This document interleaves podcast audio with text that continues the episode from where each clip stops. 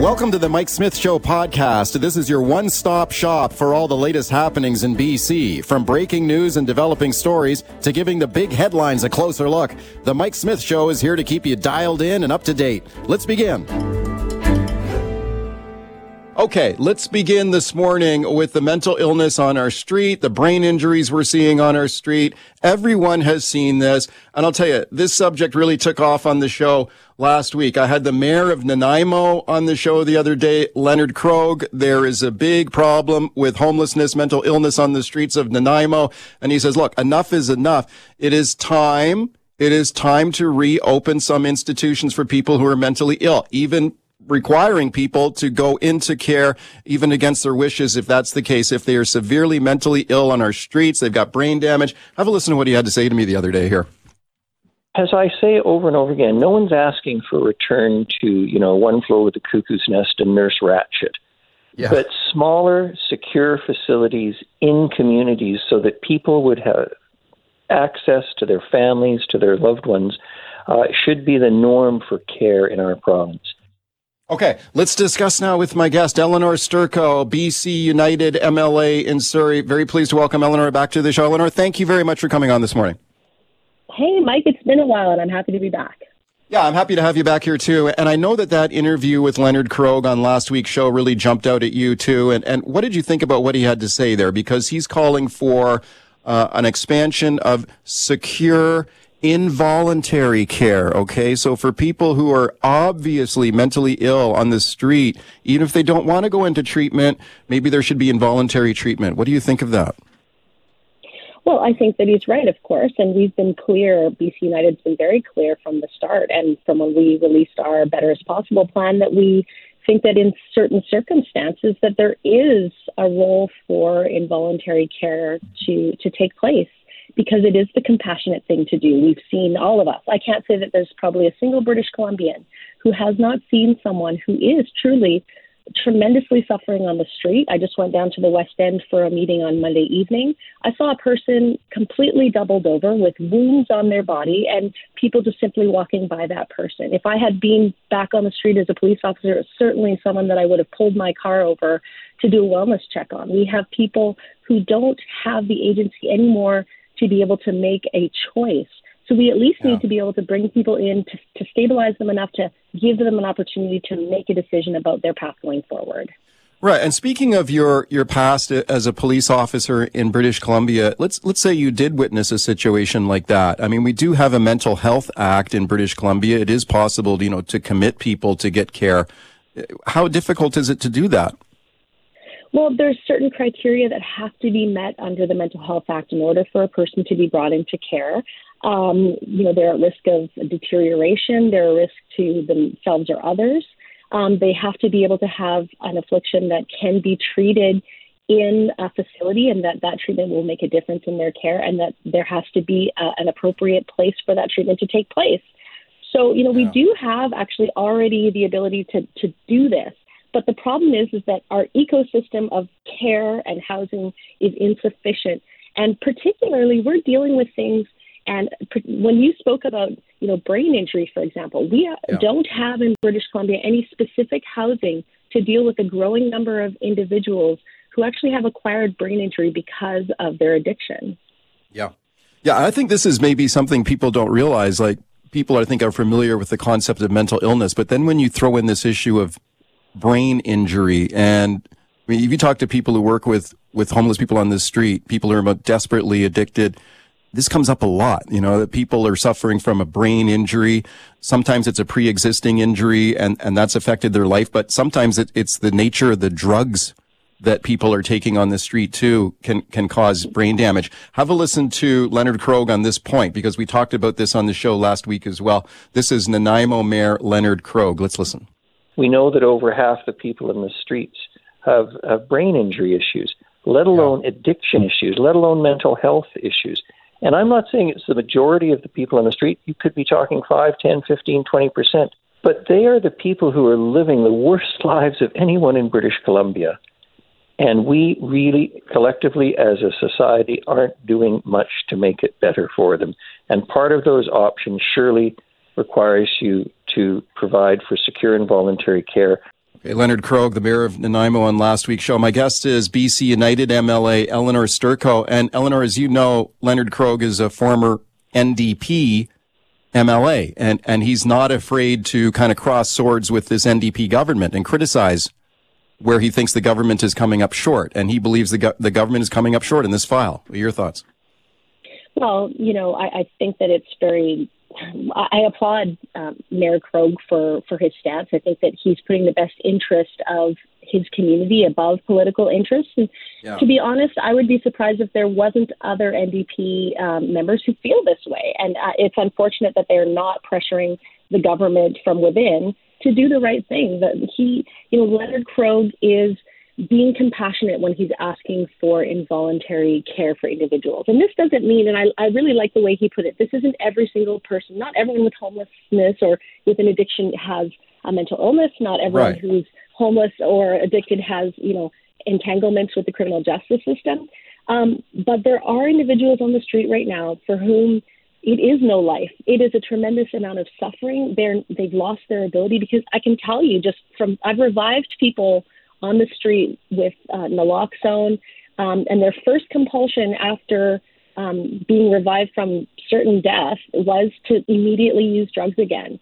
That is not, um, you know, if I were to choke on a carrot, for example, my first impulse wouldn't be to eat another carrot, because, you know, that's the power of addiction. It has yeah. created a situation for individuals where their illness is such that they have lost that ability to be able to, and, and I'm not talking about everyone, this is very severe addiction. They, they don't have that opportunity to make this decision for themselves. So we need to be able to assist them, even if it's, you know, not necessarily even a long time to be held involuntarily, but enough to be stabilized so that they can have that agency restored, be able to understand the situation that they're in, and to be able to be presented with options so that person can right. then make that decision for themselves. And hopefully we can convince that person to be able to, to start taking a path towards recovery.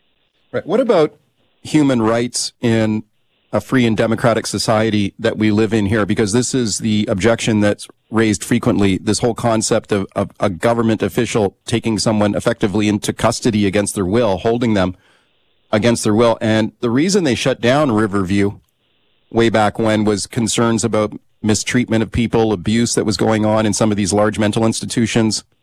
You know, you heard Leonard Krogh there talk about the movie One Flew Over the Cuckoo's Nest, and and he's saying that it doesn't have to be that way again. He's he's saying, like, you can set up smaller community community-based facilities where people have access to their visitors and their family. Like, how do you, how do you assure that if people are committed or they, they are brought into secure and voluntary care, that they're not going to be abused or their rights are not being trampled on? We need a level of transparency that certainly doesn't exist with the government we currently have, even in our regular healthcare system. Um, yeah. So we need transparency. We need to be clear with the public on what our intentions are. It needs to be publicly known um, what length a person can be held in in involuntary care. And for example, even now, if a person is under the B C Mental Health Act brought into um, involuntary care, they still have their charter rights. They have the right to uh, legal representation and to argue against having um, involuntary care. Right. So, I mean, those are, are things that would have to continue to go forward. But when we talk about freedom and we talk about a person's human rights, yeah. I think that what we're talking about is people who have completely lost their freedom. It's been stolen by the power of addiction, by by substances that are on our streets right now that we have never faced, by illnesses and complex situations that have been created by by toxic poisons in the community that we've never encountered. So we need to think outside the box. We can't be looking at our traditional means of helping these individuals. We need a new way. And you know what? They've lost their freedom to addiction. They've lost their autonomy and their human rights to drugs. And and the way forward is to have a system created where we are actually restoring their freedom yeah. by giving them the freedom from their addiction so that they can participate in making those decisions for their future. Thank you for your thoughts on it today. I appreciate it.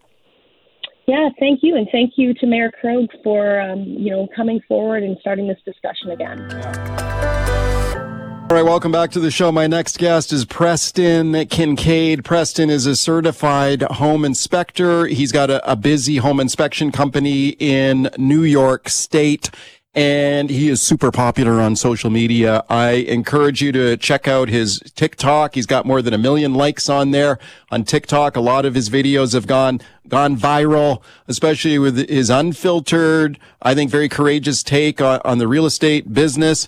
And I got Preston standing by. Let's have a listen to one of his TikTok videos here. This is one of the ones that went viral. What's it like to be a home inspector?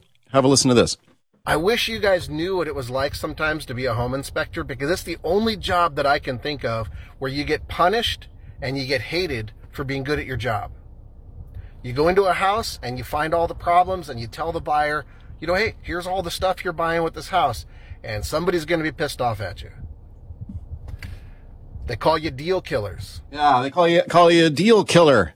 All right, let's check in with Preston Kincaid now, certified home inspector. Preston, thanks a lot for coming on today. Yeah, thanks for having me, Mike. Yeah, you bet. And first of all, congratulations, all your success there on uh, social media. Your videos are super popular. I've been checking out a lot of them here in the, in the last few days. So let's talk a little bit about the work that you do there. And that was a really interesting uh, clip that we just played there, that for you doing your job, and if you do it correctly, you do it properly, you always got, you're always making kind of people unhappy. Why is that? Because they, they want the deal to go through. So they don't want to give, they don't want to give you to give the seller any, or the buyer any bad news, right? Yeah, it's true. It's kind of the dirty little secret in the real estate industry is, uh, you know, clients are led to believe that realtors are there and realtors are supposed to be there to act in their best best interest. Yeah. But underneath the surface, um, what a lot of people don't know is that uh, most home inspectors rely on realtor referrals. Yeah. Most clients rely on their realtor to make the proper recommendations and referrals. And, uh, So what you end up with is kind of this, this unspoken pressure to be a non-alarmist, to try to soften things up, try not to create a lot of drama in the transaction, because when you do, those realtors will stop referring their clients to you. Right. And do you get that kind of pressure from like real estate agents or the, or the owner of the home, the seller, or, or both, I imagine, sometimes? You know, it's really common for the sellers to be angry with home inspectors. We, I don't know too many home inspectors that pay much attention to that. However, the realtors involved are usually realtors that um, you're hoping will refer clients to you. Yeah. And so there's always kind of this, uh, you know, there's this pressure, there's this, this fear that if you do your job well, those realtors are going to then label you a deal killer among their, their circle of realtor friends. And uh, you start to see a decline in business. Would you say that that is kind of getting worse? Like when you take a look at the real estate market, and, and you operate in the United States, but I know the market you're in is, is going through similar kind of contortions that we're going through here. Mm-hmm. You know, prices are, prices are sky high. Um, the rental market is brutal. Rents are way up. The housing supply is down. You know, building starts are slow and not keeping up with pop, the population. So, I mean, it's yep. the same thing where you are. What is your, what is your sort of analysis of this market right now? Is there, is there more of that kind of stuff going on? Like people sort of hiding, they don't want you to blow the whistle on defects? So, you know, it's interesting. So I actually had a video go viral, I think it was a week or two ago, where I, I laid out um, all of the dynamics that I see and the metrics that I'm tracking in real estate, and why I don't think that uh, the high prices are really a bubble. I think we're only going to see price, uh, house prices, housing prices go up. Um, we're going to become more of a rental uh, world, really, in, in a sense. We're seeing um, a lot of investors gobbling up homes. We're seeing Airbnb changing the dynamic. So home prices are becoming more and more expensive. And so what happens when that, you know, when you when you have kind of a gold rush mentality in real estate, you see a lot of new realtors jumping into the market. I want to be clear about one thing, though. Not all realtors are like that. There are some really good ethical realtors out there. Right. And it's funny that when you look at, when I look at my metrics, I track my realtors. I have a close, I have um, nineteen hundred plus realtors in my database, and I carry a green list and I carry a black list. There are realtors I will not accept referrals from. And I have a green list of good ethical realtors um, that I know are, you know, definitely looking out for their clients' best interest. Right now, there's nineteen realtors on that list. So if you think about that, you have a one in one hundred chance of getting a realtor that isn't on my green list. Now, wow, that's it's very interesting what you just said there about, about the housing market. Let's let's let's touch on that for a second, because sure, the sure. video you referenced there um, that went viral here in the in the last week or so, I, I watched that one, and you know, there's a lot of people looking at these housing prices and thinking like, well, something's got to give here. Interest rates going up. You know, is is this a bubble? Is the bubble going to burst? You don't. So you don't think that housing prices are go- necessarily going to come down. You mentioned Airbnb, right? Like Air, Airbnb is yeah. exploding in popularity here too. Your thoughts? Yeah. So um, no, I don't think it's a bubble. I don't think this is going to come down. We might see mild fluctuations. I think we'll probably see some dips and some uh, some mild valleys. But at the end of the day, what we're going to see is an upward trend, because this really just boils down to basic supply and demand. Yeah. So you've got you've got Airbnb and some of the other um, similar websites that are taking huge gluts of homes right off the market that are sitting vacant, uh, mostly vacant, for doing, you know, tourist and, and vacation rentals. And that so that's a nice chunk of real estate that's just not available uh, to purchase. Um, then you look at things like uh, builders. You know, material prices have sp- skyrocketed. Things have become hard to get. Um, and so there's a lot of people that have really been having a hard time making decent profits on, on building homes. So they're kind of getting out of becoming home builders. Um, you know, we might see some adjustment through, uh, we might see, you know, interest rates coming down a little bit, which might cause some of that. But at the end of the day, you add in uh, longer mortality rates, you lo- add in immigration. Yeah. And all of a sudden you start to see that the demand for housing is going up and the supply for housing is going down. Yep. And in any industry, you're going to see price hikes. Speaking to certified home inspector Preston Kincaid, I, I recommend his TikTok videos. Hey, Preston, let's listen to another part of one of your videos here. And this gets back to what kind of some of the stuff that you're seeing out there as a home inspector, especially when we're talking about, you know, property flips and stuff. Let's have a listen, then I'll get your thoughts. So here's one of Preston's TikToks. We care so little about our fellow human beings that we can't even just make things safe. Like, we're perfectly okay flipping a house with a bunch of electrical defects, covering things up, taping things up, painting over mold. Just sell somebody your problem and move on with the money. And it's starting to get to me. As a home inspector, seeing real estate become what it is, I'm telling you, something has to happen. Okay, that's really, really powerful stuff, especially when you think about, you know, deliberately hiding defects, like painting over mold. Like, how often do you see that kind of stuff? Every day of my life. Wow. Really? Yeah, almost every single day. I've had a long run this year of really bad flips. Yeah. And it, it uh, you know, that little mini meltdown that I had on TikTok, that was a few weeks ago. Uh, I didn't realize that was going to kind of strike, you know, kind of touch a nerve, and I didn't realize that was going to go viral, but, um, I've had, this happened, um, three days ago. I had another client literally sobbing in their driveway, just sobbing. You know, the, the client had said, Preston, when I saw this house, I felt like it was my destiny. I felt like I was home. And then I have to tell her that this house has some very, very serious problems. And you could just see the look on their face. And, you know, it's giving people bad news, you know, constantly like that really starts to get to you over time. Yeah. And uh, I think I might have even lost my top referring agent on that one. You know, well, it's, I was, it's well, really... I was, I was just wondering about that. Like, when you sort of do these videos that are kind of unfiltered, you're kind of telling the truth as you see it and, and being very honest. I mean, how does that impact your business? Do you, do you sometimes lose lose customers over that? Yeah, no, I do. It definitely yeah. is. In, this year, especially, um, I lost my number one referring agency. The uh, the brokers of that agency instructed all of their agents not to refer clients to me because I'm, quote unquote, a deal killer that finds things the other home inspectors don't. Ooh. That's verbatim what, what was relayed to me. Uh, when you lose eleven or twelve agents off of your, you know, referring realtor list, that's uh, that stings a little bit. Yeah, no doubt. Would you say that? Do, do you see any evidence out there like buyers are being pressured to to not get a home inspection? Oh yeah, no, it's a thing, yeah. and um, it's yeah. it's about as unethical as you could imagine. Yeah, what's happening now is sellers, because they have so many offers to choose from, they're using the waived inspection as a uh, a way to sweeten the deal, to say, okay, we'll just buy it, we'll waive our inspection.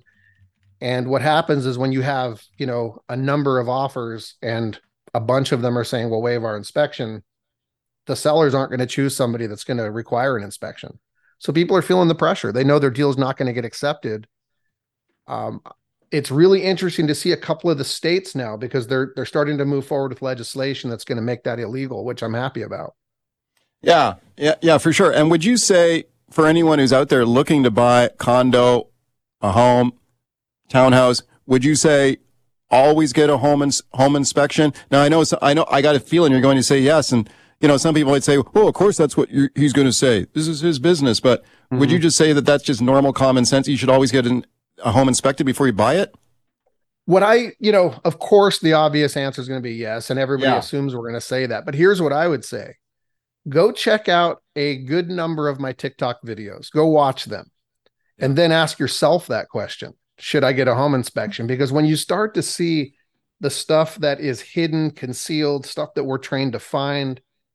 And then I use my TikTok comments as a data source. I use it as metrics that I can kind of, you know, put my finger on the pulse of what's happening out there. And the most common response I get is, I wish I had you as my inspector because mine sucked. Mine didn't find anything, but there was major problems. Yeah. And that gets right back to our initial um, discussion around why are home inspectors, by and large, starting to become softer and finding less problems, you know? And so it's really important not just to, yes, get a home inspection, but to also know how to find a good home inspector. Yeah. You know, it's it's not always a good idea to go with your realtor's recommendation, and it's always a good idea to vet the home inspector and research them properly. Preston, it's been a pleasure to have you on here and talk about your work, and uh, congratulations on everything you've done on, on social media. And I appreciate and I, I love the way you're speaking out. Thanks for coming on. Hey, thanks for having me. Have a great rest yeah. of your week.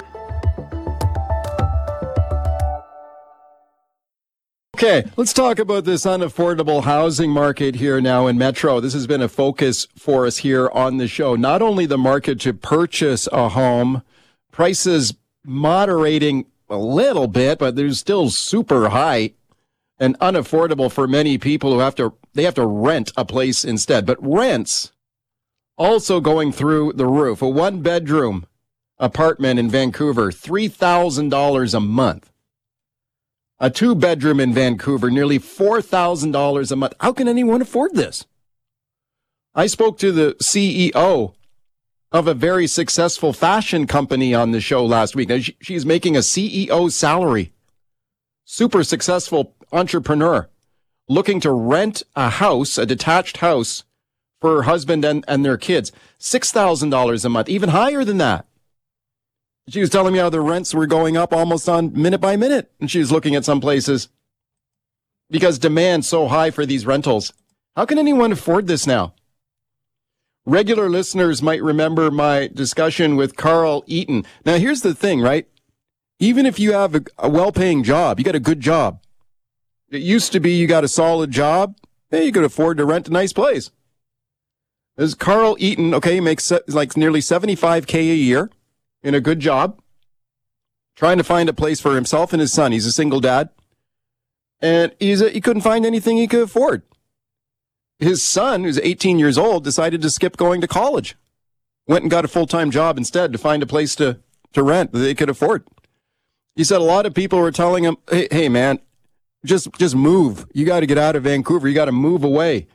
Here's, here's what he told me on the show. Have a listen to this. So I've looked all the way as far as Coquitlam. And it's twenty-four hundred to thirty-four hundred for a two-bedroom. After all the deductions uh, said and done on my uh, out of my pay, I guess I could stop putting into an R S P and stop saving for my future. I can't just uproot and, you know, I, I guess people can say you maybe you should, but really, should I? I've worked here for forty-plus years, paid taxes. Like, why should I be, you know, forced out? Yeah, he's saying, like, he was born in Vancouver, he grew up in Vancouver, and now he's saying, people are saying, well, your only option is to move, leave Vancouver. You can't afford it. What is the answer here? Well, let's listen to David Eby here, the premier, okay? So he has been talking a lot about, okay, we need more government intervention. You need more government involvement in social housing. Now, he just, he recently went on a trip to Singapore, and he was checking out some of the social housing projects there. We're going to talk about that in just a moment. Let's have a listen to what David Eby had, has to say here about public housing. Have a listen. For too long, uh, government stepped back from providing the housing that people need. Uh, as a result, speculators stepped in, buying and flipping homes for profit at the expense of everyday people who needed to find a place to live. And that failure uh, drove the housing crisis that we're seeing today and has left us with a critical shortage of the housing that we need. Okay, so he said government has gotten out of the business of housing, and I guess he wants to reverse that. Is that the right way to go? We need more government involvement in housing. Let's discuss with my guest, Mark Lee. Mark is a senior economist, Canadian Centre for Policy Alternatives, and he recently visited Singapore to check out the situation there too. He's written a very interesting article on it. Hey, Mark, thanks for coming on. Yeah, good morning, Mike. How's it going? It's going good. Thanks a lot for doing this. And I think this is a really interesting kind of angle on this, because Singapore is a very interesting kind of case model to look at, right? When were you there? Uh, I was there in March. So I was actually there before the premier went on, on his trip. No, no relationship uh, there whatsoever. I was there visiting family. Um, and it was interesting yeah. because my, my cousin, who is a corporate lawyer, was really excited to drive me around and show me all of the various uh, public housing uh, that's been developed in Singapore. And a lot of the newer stuff really looks like the high-end condos that you'd see in, in, in Vancouver. Um, what's interesting about it is that Singapore has much more tightly regulated and controlled uh, its housing market. It also started from a position of housing crisis in the nineteen sixties when it first became an independent nation. Uh, and what they did, I mean, not everything that Singapore does can be replicated in B C. It's a you know very different uh, economy, and it's a smaller uh, city-state compared to B C. But I think there are some really key pieces that we could learn from. Um, one is that the government got involved in a big way. They you know rolled up their sleeves. They created what's called the Housing Development Board. Uh, and you know in the first few years, they you know added ten percent to the housing stock. Uh, and, you know, within uh, ten years, they had, you know, thirty percent of uh, Singapore citizens uh, living in these flats. And basically, oh. it's a non, non-profit model because, the, you know, the Singapore government was able to use public land. Uh, they created a whole land acquisition strategy to get land out of the private sector into the public sector. And then they have this uh, Housing and Development Board develop those into properties that can be sold at much lower prices, because you're not paying a private developer's profits or, you know, a number of the fees and, and taxes that you would pay uh, in Canada. So it's evolved a lot over the years. Um, but, you know, you can get like a one bedroom unit in Singapore from, you know, anywhere like one to two hundred thousand dollar range, which is wow. incredibly cheap by uh, uh, by Vancouver standards. But I think the key is like actually getting out there in a big way and building a lot of new supply and targeting that at folks uh, who need it. This is also um, a version of home ownership. It's not, they're not just yeah. building uh, rental housing stock. They do do some of that, but it's only a very small proportion of the total. This is sort of an affordable home ownership model. And the reason they can do that is because they, the land stays on a ninety-nine year lease uh, with the government. And we do have a similar model here in, in B C on leasehold properties. Um, and because you're taking that land piece, you know, more out of the equation, then you can, you know, provide lower prices overall. So sort of land and like going ahead and building in a big way, the, the two key planks.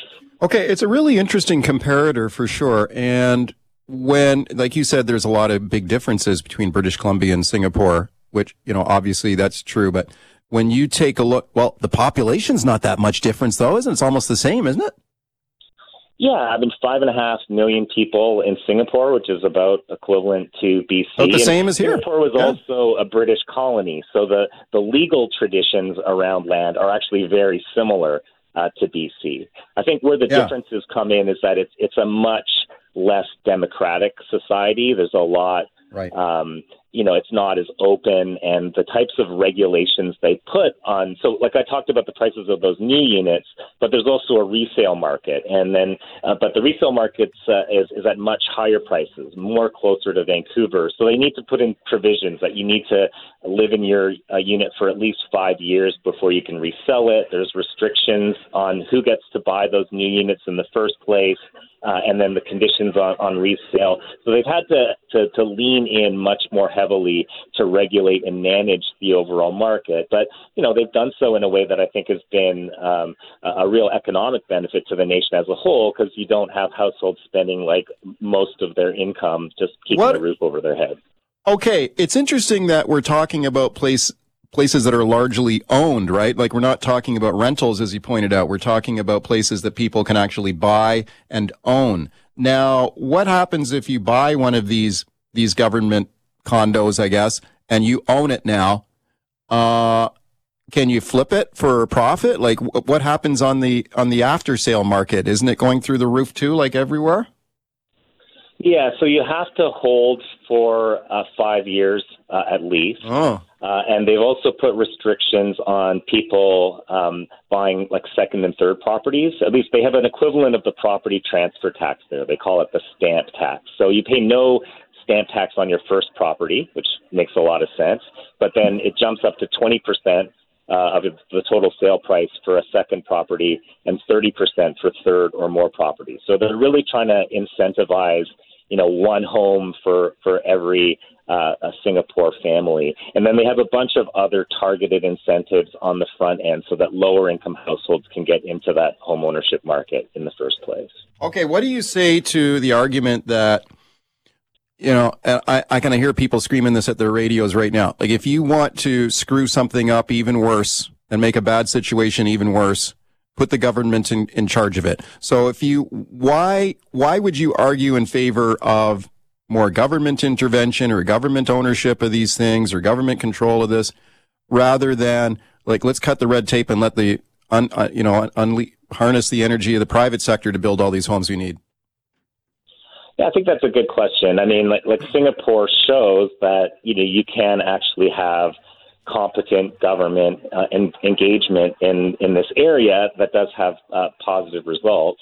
One thing that's happened in Singapore is that you now have a very large installed base of, of owners who have an interest in keeping prices high. So the government is now, like, really has to weigh that in its you know, can, in, in its uh, in its management of the, the overall market. But I think also if you look to the Canadian or British Columbia example, we did have extensive government involvement uh, in supporting the development of affordable housing in the sixties, seventies, and eighties. It's just that we stopped mm. doing that for, for a few decades. Generally speaking, a lot of housing advocates um, here in Canada are, are, are pushing for a model that's more like um, government would contribute land, so land that we already yeah. own or that we acquire, and then we would, we would turn that over to the nonprofit sector to build housing and manage it and essentially pay back the upfront costs of building it over like forty or fifty years. So that way the, the rent that you need to charge on the whole property, um, you know, is at a break-even level rather than what's the most profitable Sweet. for uh, a landlord or a developer. Hey, Mark, last question for you. Speaking of land, uh, we know that land is very valuable and expensive in certainly in Metro Vancouver. And, like, how do you overcome that hurdle? Like, how much how much land does the the government own that you could build housing on? Well, I mean, there's land that the, that municipal governments have, that provincial governments have, that federal governments have. There's a lot to get started on. I think above and beyond that, you'd want to look at some kind of land acquisition strategy. So in particular, looking at buying up parcels before they get upzoned for higher density. So a particular piece of land might be expensive at, say, two million dollars, but if you're building, you know, ten to twelve units on it, then the cost of that land, you know, goes down uh, dramatically. But mm. the, the problem is if you upzone in advance, then the existing landowners capture almost all of the benefit of that. So you need to get ahead of that curve.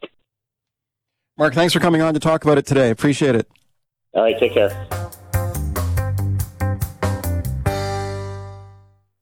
All right, welcome back to the show. Let's talk now about the myths and the realities of fertility treatments. Lots of people out there trying to start a family. Lots of people have trouble, too, getting pregnant. This impacts a, a lot of people, more than you realize. Does that include you or a loved one? Let's discuss now with my guest, Doctor Ginevra Mills. Doctor Mills is a fertility doctor at Olive Fertility Center in Victoria. Doctor Mills, thank you for coming on today. Thank you for having me, Mike. Yeah, you bet. I appreciate it a lot. And I think this is an, an issue that should be talked about more, because I, I think it affects more people than when we realize. What do the statistics say on that? Like, how many people uh, are, have challenges with fertility? So nowadays, approximately one in six couples will experience difficulties uh, getting pregnant and starting their families. Yeah. Yeah, for sure. I mean, it's it's common. And does that increase? Let's let's say as a, as a woman gets into her later later years, does that does that infertility rate rise?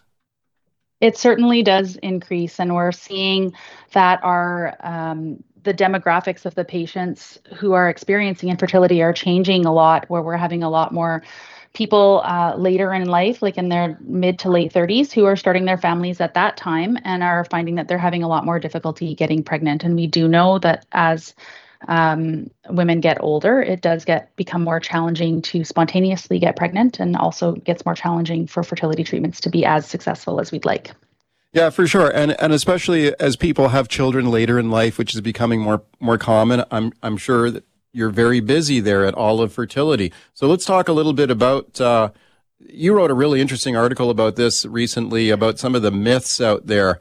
So let's talk about your myth number one in the article you wrote. Infertility is only a, a woman's problem. That's a myth, right? It is certainly a myth. So um, in the same way that it takes two people to often to, to get pregnant, it means that, yeah. that that the issues around getting pregnant can involve either one of those couples. And up to forty percent of couples who experience infertility Uh, have a, a male component, either as the main reason why they're not getting pregnant, or also contributing to the reason that they're not getting pregnant. So we often have women uh, who will come to our clinic uh, on their own and say, well, I, I, I'm not having, I'm having difficulty getting pregnant, and I just want to make sure everything's okay with me. And oftentimes uh, we, it's better to have both uh, people in the couple come together to isolate those, um, rule out all possibilities. Yeah, and are there treatments available for men as well, if there's a problem there? Absolutely. We do have um, a lot of treatments that are available to help couples who have male factor infertility. Okay, how about a healthy healthy lifestyle? Like, I've, I, not, I have friends of mine who are super healthy, right? They're fit, they're active, um, and yet they they still have they still have trouble, right? So even if you're fit and healthy, can you have fertility problems? Absolutely. Um So the, the the the myth here is that if you keep your body healthy and you don't do anything, uh, you know, if you don't drink excessively or do drugs or eat unhealthy foods and exercise well, that you'll be able to preserve the health of your eggs or the health of your sperm. And unfortunately, um, in the same way that all of these healthy lifestyle interventions don't prevent you from getting older and aging, Um, it doesn't prevent your ovaries from aging, and it doesn't prevent your testicles from aging. And so as a result, the cells in those, in both your ovaries and your testicles, that are responsible for making the eggs or housing the eggs, and, and also for making the sperm, um, are going to go through those same aging processes. So even if you've been living a rel- relatively healthy lifestyle your whole life, or even if you've just changed your lifestyle, although sometimes we we know that making changes from an unhealthy lifestyle to a healthy lifestyle are good for your overall health, and therefore good for your current fertility potential, um, it doesn't preserve it as you get older. Okay, here's another one. My wife and I were actually discussing this last night, and that is, okay, let's say you've got a couple, they're trying, okay, they're trying to get pregnant, and it's just It's just not working out. How long, how long should you keep trying before you go to see a fertility specialist? Because I remember my wife saying that she once spoke to someone who told her, you, well, you should try for a year. Try for a year before mm-hmm. you give up and seek and go talk to a specialist. You can go see a specialist before that, right? You can. So yeah. uh, the the one year rule, it really applies to the a couple who, um, let's say, are under the age of thirty-five, don't have any risk factors for having experienced infertility. So uh, those could include um, a history of, uh, significant history of infection in the pelvis, like pelvic inflammatory disease, or if they had a ruptured appendix or surgery like that, that could be a risk factor for blocked fallopian tubes. If you know that there's a low sperm count, or maybe the, the, the man has a history of an undescended testicle, that might be a reason why. if the woman isn't releasing an egg every month, they're not having a regular period, um, so having really short periods or very, very long duration between their periods, that would be another reason to seek out earlier care. Um, and or endometriosis. So if a woman has endometriosis, that would be another reason to come early. So if you have any sort of sign that something isn't going on, isn't right, and you're under the age of thirty-five, for sure you could wait that year. But if you do have any of those symptoms or signs, or you do know that you have endometriosis, or you had um, uh, surgery on your pelvis before, or you had injuries, severe injuries to your testicles, or previous surgery on your testicles, um, those would be signs to say, I need to get like an immediate yeah. referral. And if you're over the age of thirty-five, um, a referral after six months of trying or sooner, if you're very worried or anxious about it, would be warranted. Yeah, for sure. I mean, go go get it checked out. My guest is Doctor Ginevra Mills. Uh, Doctor Mills, a fertility doctor, Olive Fertility Center in Victoria. I know there's a there are a range of options and treatments that people can try. What about, you know, one you hear a lot about a lot is I V F, right? In vitro fertilization. How, when is that uh, needed? So there's a lot of different reasons why we recommend in vitro fertilization. And um, for, you know, you'd asked earlier about problems with, with the male, or if there's problems with the sperm. Sometimes when there's very severe problems with the sperm, in vitro fertilization may be our only option. Um, and also if somebody has blocked fallopian tubes, or both of their fallopian tubes are blocked, and the sperm and the egg can't get together inside the body, then I V F is the only option for, for patients in this situation. But I V F is also a very good option for people who have what's called unexplained infertility. So when we do all the tests and things seem to be coming back normal, and we just can't seem to find the reason they're not getting pregnant, often I V F is a very successful treatment for that. But it's not the only treatment. And oftentimes uh, a lot of people will do I V F for age-related fertility decline, or this is as, as the female partner is aging um, and has... Um, we might do I V F to increase, uh, to speed up the time to an ongoing pregnancy, or if that couple is looking to expand their family, maybe beyond just one child, uh, and they want the option to have more, I V F is a really good option for potentially having embryos that you can keep in storage and use for future mm. pregnancies. Okay. What about, what about freezing eggs? Is that, is that a possibility? Yeah, absolutely. We do offer yeah. a lot of egg freezing cycles, and often mm. we see women under the age of, uh, you can freeze eggs at any age, I'll say that first, but we do often see a lot of women under the age of thirty-five, because as word is getting around that it gets harder to get pregnant as, as people get older, and yeah. people, as you said, are delaying childbearing, we do have a lot of people who are coming, and they can, you can freeze eggs, which is basically like doing the first half of an I V F cycle, and we can get your as many eggs out of your ovaries as we can and freeze those and come back and use them in the future. Okay, here's another myth here that you wrote about in this one. I, I remember uh, talking to my wife about this when we went on our own journey here, okay, Try, trying to get pregnant here many years ago, and uh, it all mm-hmm. worked out. It all worked out, fortunately, I'm happy to say. But we did we did see a doctor, and uh, it helped. Um, sexual positions. Okay, so, you know, I remember discussing this with my wife, like, is there a sexual position that has a better chance of producing a pregnancy, or is that a myth? It It is really a myth. Um, yeah. Maybe it's not a myth that some people want to bust, but um, there, there's the the fact of the matter is, is if you're getting the semen where it needs to go, which is in the back of, of the vagina, then it, it's got the possibility to get there. And right. positions that allow for deeper or less movement of, of stuff isn't going to make a difference on that sperm. You know, we're talking about millions of sperm that are that are getting uh, deposited there, and and millions of years of evolution that have allowed uh, allowed this to happen. So right, right. Um, but there's no, in the same way that no position makes it better, there's no position that makes it worse either. Continuing my discussion now with Doctor Ginevra Mills. Doctor Mills is a fertility doctor, Olive Fertility Center, and as you heard Doctor Mills say before the break there, this impacts a, a lot of people. What, did you say one in six couples? Yes, one in six couples for yeah. sure. That's that's a lot, and uh, the good news is there there is help available. If you have question uh, questions about fertility treatments, call me right now. I got open lines right now. six oh four, two eight zero, nine eight nine eight is the number to call.